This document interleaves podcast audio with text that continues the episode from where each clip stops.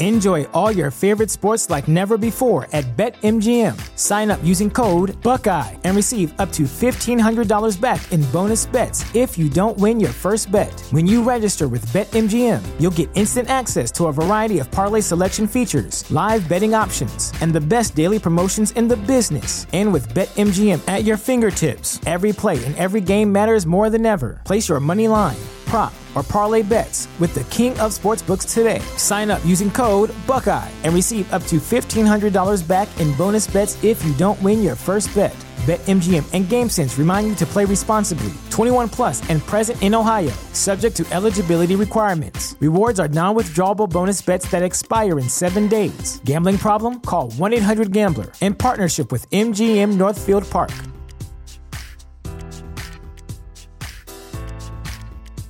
Support for this podcast and the following message come from Corient. Corient provides wealth management services centered around you. They focus on exceeding your expectations and simplifying your life. Corient has been helping high achievers just like you enjoy their lives more fully, preserve their wealth, and provide for the people, causes, and communities they care about. As one of the largest integrated fee only registered investment advisors in the U.S., Corient has deeply experienced teams in 23 strategic locations. Corient has extensive knowledge spanning the full spectrum of planning, investing, lending, and money management disciplines. Leverage Corient's exclusive network of experts to craft custom solutions designed to help you reach your financial goals, no matter how complex they may be. Real wealth requires real solutions. For more information, connect with a wealth advisor today at corient.com. That's C O R I E N T.com. Corient.com.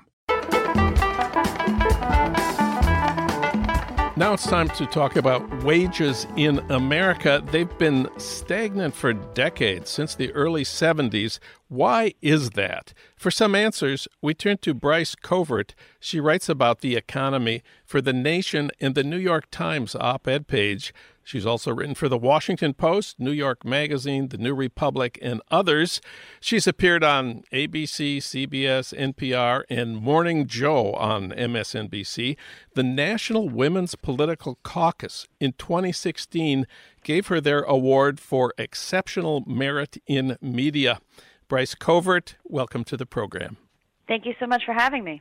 Well, in your piece for the nation's special issue on monopoly power in America, you talk about something called non poaching agreements at places like McDonald's. We're not talking here about poaching eggs. no, we are talking about the kind of poaching where you're trying to take something perhaps in a kind of shady way.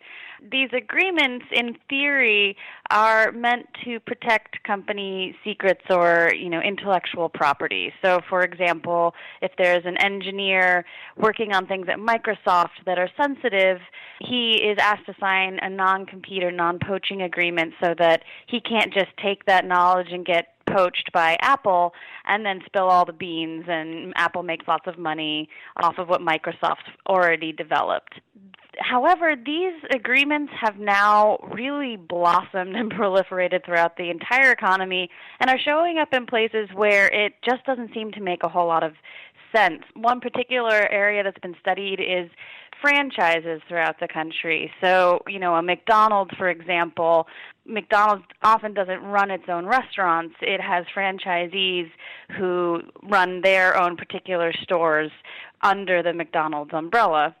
McDonald's, however, forces them all to sign these non compete agreements, which says that they can't try to hire employees from a different franchisee of McDonald's.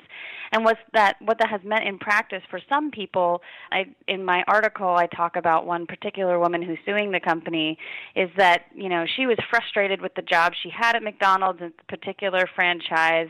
They weren't really letting her advance. She felt like she wasn't getting the raises she deserved, but her experience was really, you know, applicable to the company. She'd learned a lot about working at McDonald's. So she tried to get hired by a different franchise that would pay her more but that non-compete agreement meant that legally that other franchisee wasn't allowed to hire her and she was stuck where she was it's hard to see what kind of company secrets or intellectual property might be protected by that. And instead, what it seems like these agreements are likely doing, particularly for low wage workers like her or people at you know Burger King or Baskin Robbins is it's trying to hold them in place so that they can't do something like that where they get a job getting paid more. It serves to hold down their wages because they have a lot less negotiating power against their bosses if they can't just threaten to leave or actually leave for a higher paying job. The case uh, that you wrote about and that you've referred to is about an employee at one McDonald's store being unable because she signed a non compete, non poaching agreement to work at a different McDonald's. But could she go to Burger King or or could Burger King I don't know, get the secret of the Big Mac by poaching on a McDonald's crew member. There are also a bunch of non compete agreements that are, again, spreading throughout the economy um, where people can't move even to another company. Um, and these are also becoming more common. Again, they're showing up for low wage workers. So, you know, someone who works at, for example, Jimmy John's, which is a sandwich place that's sort of come under scrutiny for this practice they were required as part of you know signing up for their job to sign this non-compete agreement that they many workers found out sort of after the fact often that that barred them from working at any other sandwich shop for a, a period of time. Um, it's again, it's hard to see what secret sauce Jimmy John's might be protecting that would warrant something like this. And if it really is more about limiting workers' mobility so that you don't have to compete on wages and things like that, then that's potentially illegal under our antitrust laws. But it's all sort of it's a kind of new frontier, I think, in both in um, employer contracts and also now in litigation, like this woman who brought a lawsuit against McDonald's. And this is the first time we've discussed Jimmy John's secret sauce on the Nation podcast. so, why why do workers sign non compete agreements that keep their wages down? Why don't they just say they won't do it? Well, it's a very good question, and I think this gets to sort of the larger point of my article, which is that a lot of them don't have any other choice. Um, the studies that have looked at these have found that about two thirds of job applicants who sign these non compete agreements had no other job opportunities. So you know, you can imagine putting yourself in those shoes. You need a job, you're about to get a job, and they say, Great, we want to hire you. You just have to sign on the dotted line, and that dotted line includes promising to abide by this non compete agreement that gets to this larger issue of why workers have so little power vis-a-vis their employers. Um, and in my article, I talk about what's called monopsony power, which is a weird-sounding word that sounds like I'm butchering the word monopoly power. Um, it's related to monopolies, but it's a little bit different. Um, a monopoly has eaten up an entire consumer market. So if you want to go buy a chair, a monopoly has the power to be the only seller of chairs and you have to pay whatever it is that they charge for that chair you need because there's no other businesses competing and offering lower prices. Monopsony power is similar and usually a monopolized company can exert this kind of power, it's basically the only employer that a particular worker can go to to get a job. So if I'm a chair maker and I live in Ohio, there's only one chair maker in Ohio where I can get a job. And what that ends up doing is giving this employer a ton of power over you.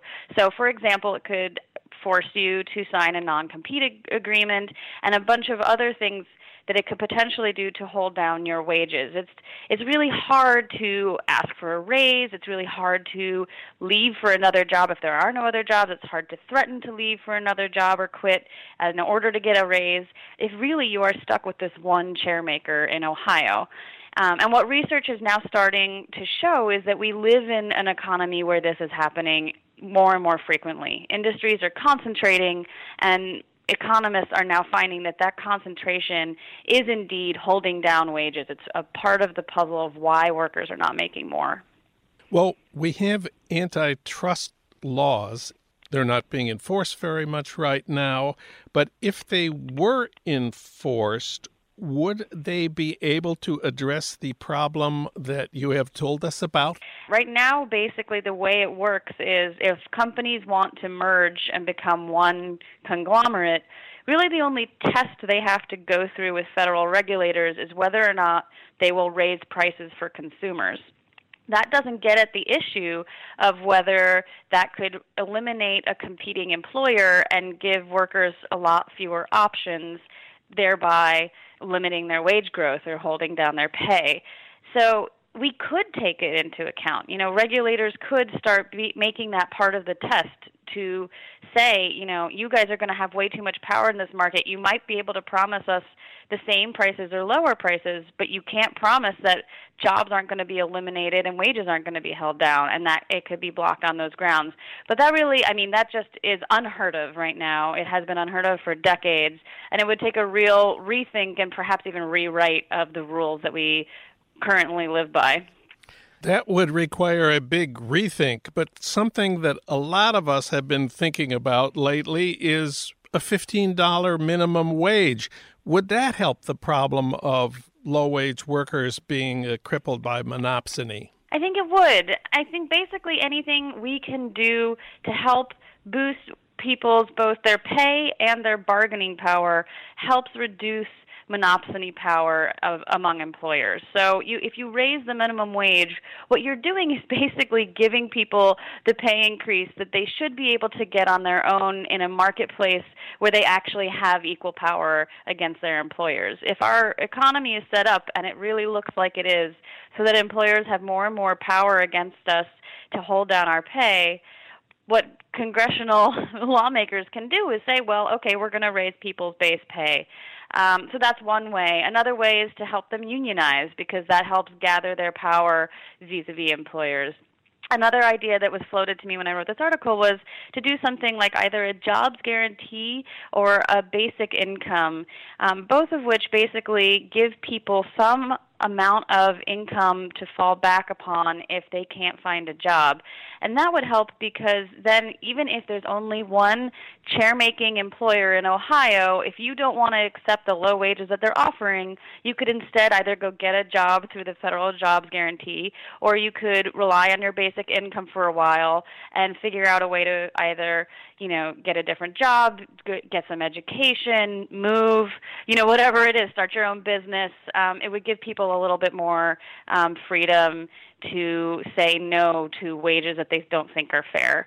So there are those kinds of things that sort of get at the issue without changing our regulatory regime. Universal basic income sounds kind of utopian in the age of Trump. How how about just banning non compete agreements for wage workers. That is also an option, um, and it's one that's under consideration. Um, they're basically, these non compete agreements are basically all but unenforceable in three states California, Oklahoma, and North Dakota, which I think is an interesting group of states, not yeah. necessarily a bunch of deep blue places but that is certainly something you can do pretty easily legislatively that at least would help free up mobility for some of these workers who are trapped by these agreements. We're talking about why workers' pay has been stagnating for so many decades. I've heard that the reason is that workers are failing to get more education. It's the workers' own fault. That's that's what I've heard. What have you heard? Yeah, I think there's a lot of this idea. I think particularly during the recession there was this idea of what people were calling a skills mis- mismatch where employers wanted to hire but they just couldn't find people who had the right skills or the right education. And really I think that story I hope it's been put to rest because you know even as the economy is doing so much better than it was then right now um, a lot more people have jobs. You know these companies are have hired a lot of people. Our pay still has not gone up. And that doesn't really jive with that story because if employers are unable to find the right workers for the job one thing they can do is increase the pay and attract the right people. Um, you know if you're trying to hire someone uh, who's really skilled at ch- chair making and you're only offering eight dollars an hour and no one's biting a great idea is to offer a little bit more pay and see if someone who's really skilled says you know what? I will take that chair chair making job for fifteen dollars an hour. We're not seeing that happening. Um, so something is is off here. Um, and I think the idea of monopsony power that employers just have this inordinate amount of control over the labor landscape is starting to be a much more widely accepted explanation for what might be going on here. Bryce Covert. She wrote about some of the reasons for stagnant wages for the nation's special issue on monopoly power in America. You can read it at thenation.com, where she also has a terrific cover story on sexual harassment of women who work in restaurants and bars. Thank you, Bryce. Thank you so much.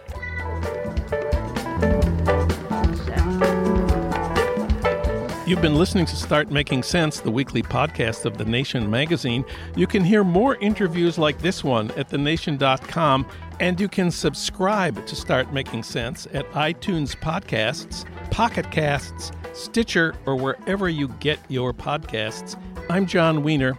Thanks for listening.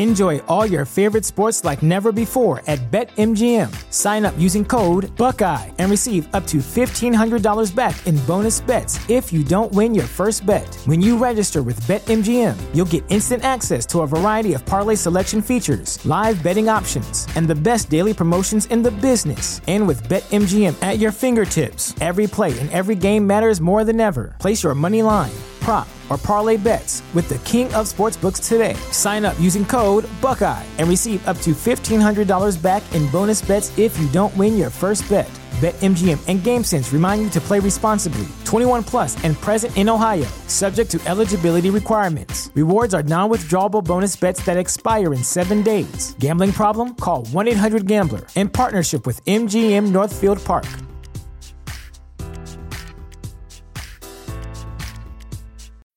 When you need mealtime inspiration, it's worth shopping Kroger, where you'll find over 30,000 mouthwatering choices that excite your inner foodie. And no matter what tasty choice you make, you'll enjoy our everyday low prices, plus extra ways to save, like digital coupons worth over $600 each week. You can also save up to $1 off per gallon at the pump with fuel points. More savings and more inspiring flavors make shopping Kroger worth it every time. Kroger, fresh for everyone. Fuel restrictions apply.